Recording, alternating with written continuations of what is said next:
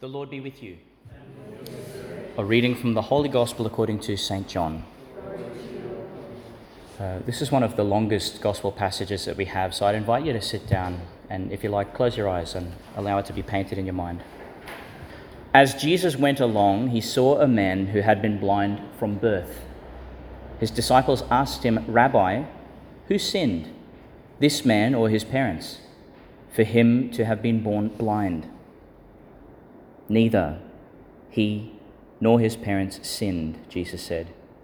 He was born blind so that the works of God might be displayed in him. As long as the day lasts, I must carry out the work of the one who sent me.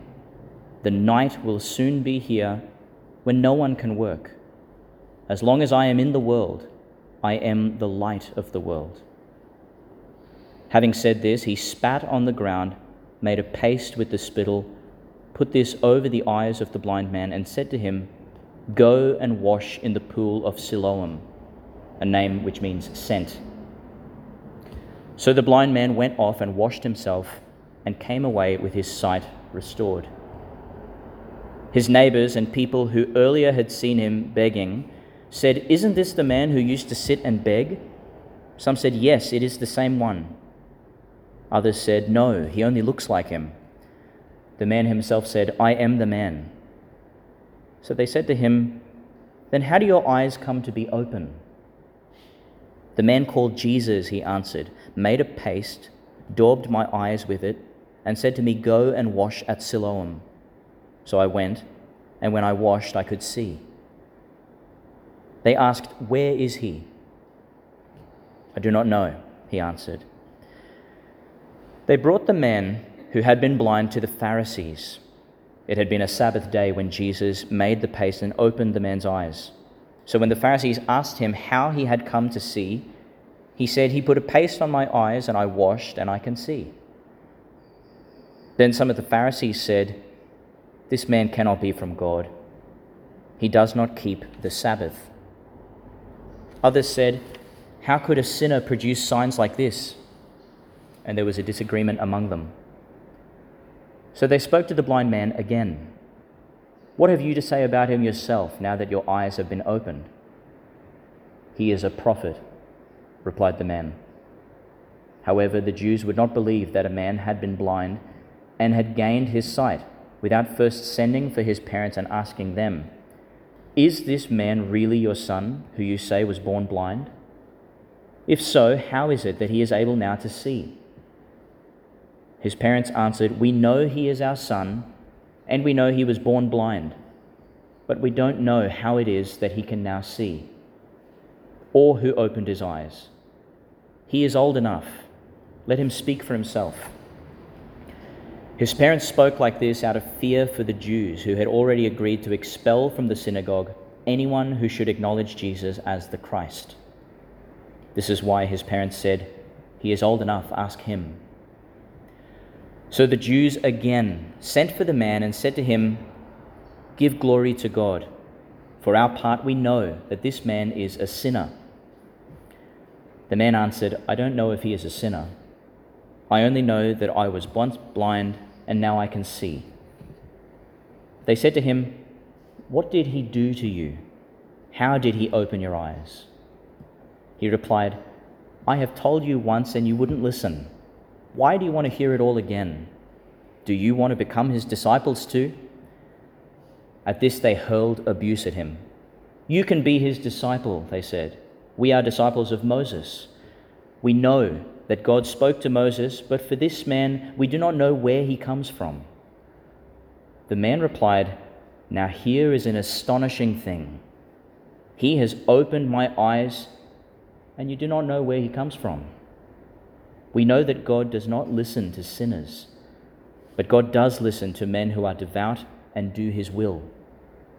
Ever since the world began, it is unheard of for anyone to open the eyes of a man who was born blind. If this man were not from God, he couldn't do a thing.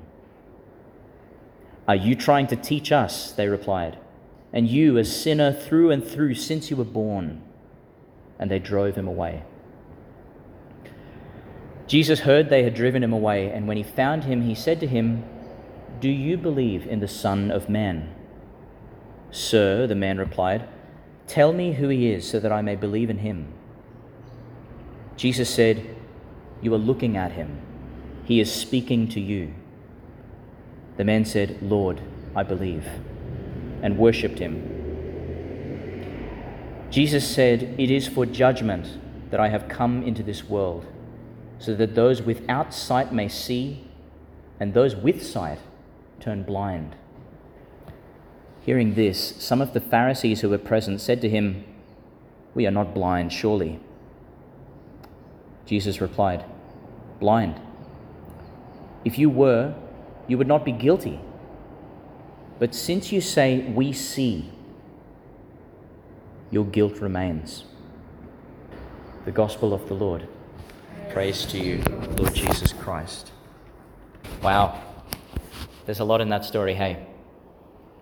At the very opening of that passage, an ancient question is tabled. It's this question of suffering and justice. Someone's blind, he's been born that way. Such a thing could only result from sin. It's a punishment, it's got to be. So, who was it? Him or his parents? That's the question. That's the wrestling that we have with the problem of evil in the world. And Jesus gives an unambiguous answer. He says, Your very premise is wrong. Start somewhere else. Your premise is wrong. Neither he nor his parents sinned. But then Jesus gives a difficult teaching, and it really is a challenge for us as people of faith. This man was born this way, he says, so that the works of God might be displayed in him. That's a difficult message because we take that and we infer it along every instance of innocent suffering we see in the world, and we see it everywhere. Just think of uh, people you know and love who are innocent. They're good, pure, uh, well meaning people. And, you know, one day there'll be a car crash and their youngest child is killed. Or, you know, the wife somehow has this horrible lung disease that, that runs her ragged. Or there's a flood and their home is re- destroyed. You know, they've got nothing left. Or, you know, in some little unknown village, children are kidnapped and one's made a child soldier and the other one's trafficked across the world. This is like real stuff in the world. And the Pharisees would dare to ask, hey, which one sinned? you know, that child soldier, which, what did he do wrong? What did he do wrong? This is a broken world. And God is here in the brokenness. But I want to say this and I don't want to lecture too much. I'd love this to turn into a, a discussion. But philosophers have this thing that they call the problem of evil. That's, that's the typical phrase for it. And it's, it's usually articulated this way If God is all powerful and all knowing and all good, then certainly He'd eradicate suffering from the universe, right? Uh, he'd know about it, He'd be powerful enough to do it, and He's good, so He'd want to do it but there's evil everywhere. So the atheist says there mustn't be a God. Or it's a God who's not all knowing, or not all powerful, or not all concerned with us. And so why worship him? He doesn't even care. That's a pretty good argument. Like, that's a pretty sound, logical argument from the atheist. In fact, it's probably the best argument they have from that position. The problem of evil plagues the human mind. It's hard to reconcile, isn't it? For this, I think it's worth turning to one of the great champions of our faith, Thomas Aquinas. Thomas wrote the Summa and gives us a wonderful engagement with many, many questions, some of which concern this problem. So Thomas says this.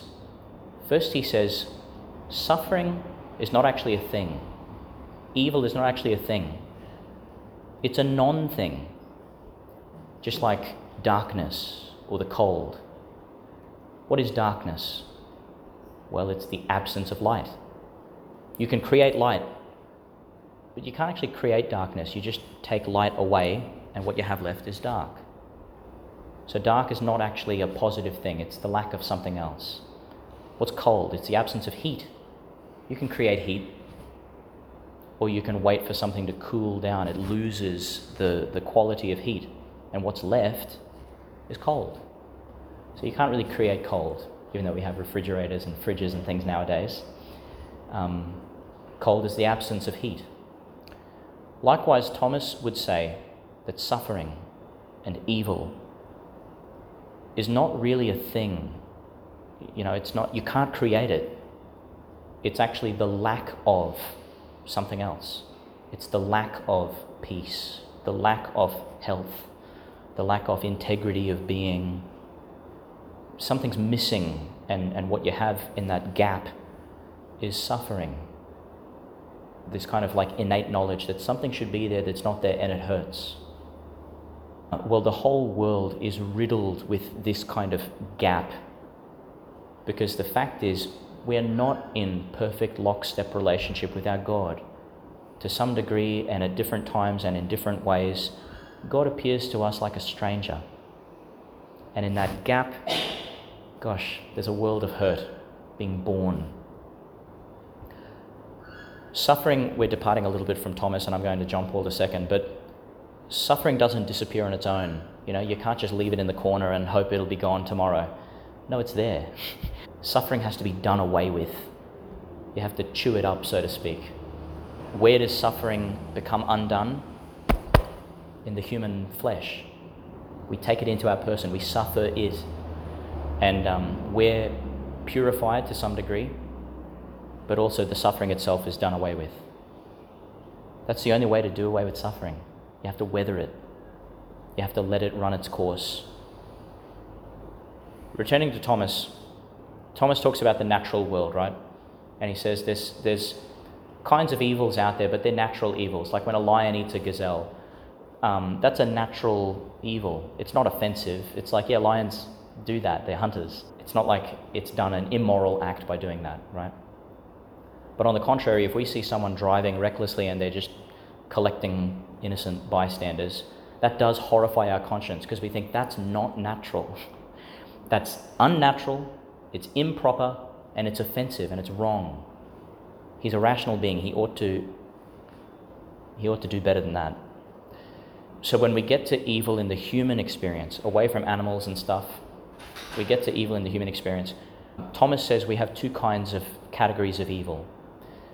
One is what he calls poena, P O E N A. It's where we get the words penalty or punishment or pain or penance, like Lent, a time of intentional suffering, you know.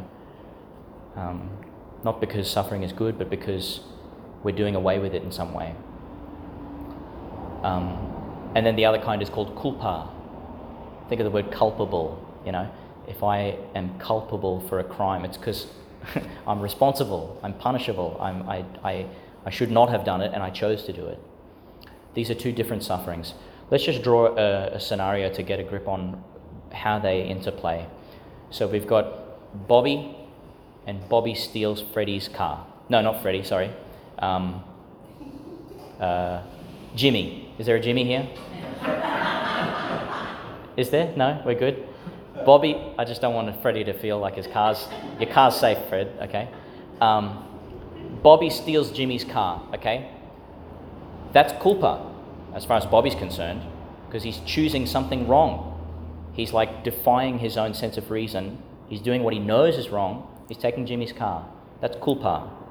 Suddenly there's suffering in the world, evil in the world. On Jimmy's side, it's not culpa. For Jimmy, it's, it's actually poena, because Jimmy's innocent, and if Jimmy can basically forgive Bobby uh, and let justice run its course, then Jimmy's a good. Jimmy's grown out of it, even though he didn't ask for that. Anyway, Bobby now has to be in prison because he stole a car. Okay, you don't just get away with it. Now Bobby is undergoing not culpa, but poena. One suffering leads to another. One was evil and it made Bobby less of a person, kind of like ruined his integrity, pushed him in the direction of decay, made him head towards the, the bad, away from the good. And so a different kind of suffering is then given to him. He's in a prison cell, no one wants to be there. And that suffering draws him back to integrity. It reforms and repairs him and some of the damage he's caused. No one asks for poena, but we get it. Uh, certainly, no one asks for culpa, but unfortunately, that's out there as well. Lastly, with regard to these sufferings, where does God's will come in? You know, what does God think of all of it? Why doesn't God just stop it? God has, we might say, an active and a permissive will, right? Just like any parent. What's a parent's desires for their children? I hope they'd grow up well. I hope they'd be well nourished. I hope they'd be safe. I hope they'd learn well in school. They'd grow up to be upstanding people. That's the active will. That's what you, you know, you put things in place to make that happen. You're very intentional about it. You don't leave it up to chance. But a parent also has a permissive will.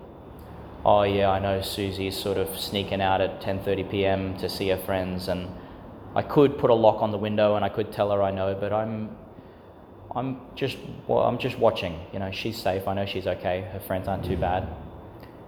And um, who knows? Maybe on one of those outings, provided she's safe, she'll learn some very important life lessons. So I'm going to sort of play dumb, even though I'm not dumb. I know my child is sneaking out. Well, God has a permissive will. His active will is good, always. There's full stop. But God's permissive will allows for culpa and poena and the, and, the, and the rippling of them both. God sees things going wrong. He knows them through and through, and He says, That's okay.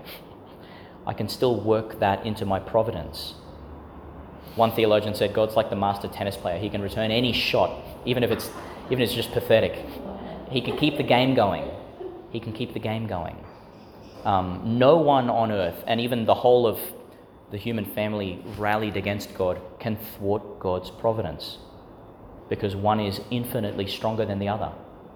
Light is stronger than dark because light's actually something and dark is nothing.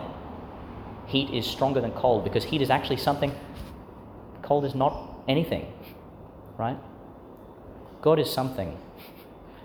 And so we're headed to God. We're not headed into no, nowhere and no one. I guess I'll finish here. What are we to do now on Joy Sunday, Laetare Sunday, talking all about suffering?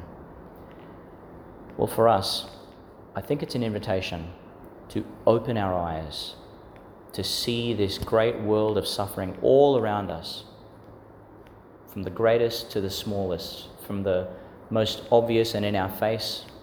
You know, we're, we're hearing all about, obviously, this, this tragedy in Ukraine and, and in that direction of, of the world. But I mean, right next door, there's wars. We hold that in our gaze. We let it be poena. We take it into ourselves. We concern ourselves with it. We receive it. We tenderly cradle it, walk with it faithfully all the way through. That's a hard call. But even Jesus had his Simon, right? And we pray, obviously.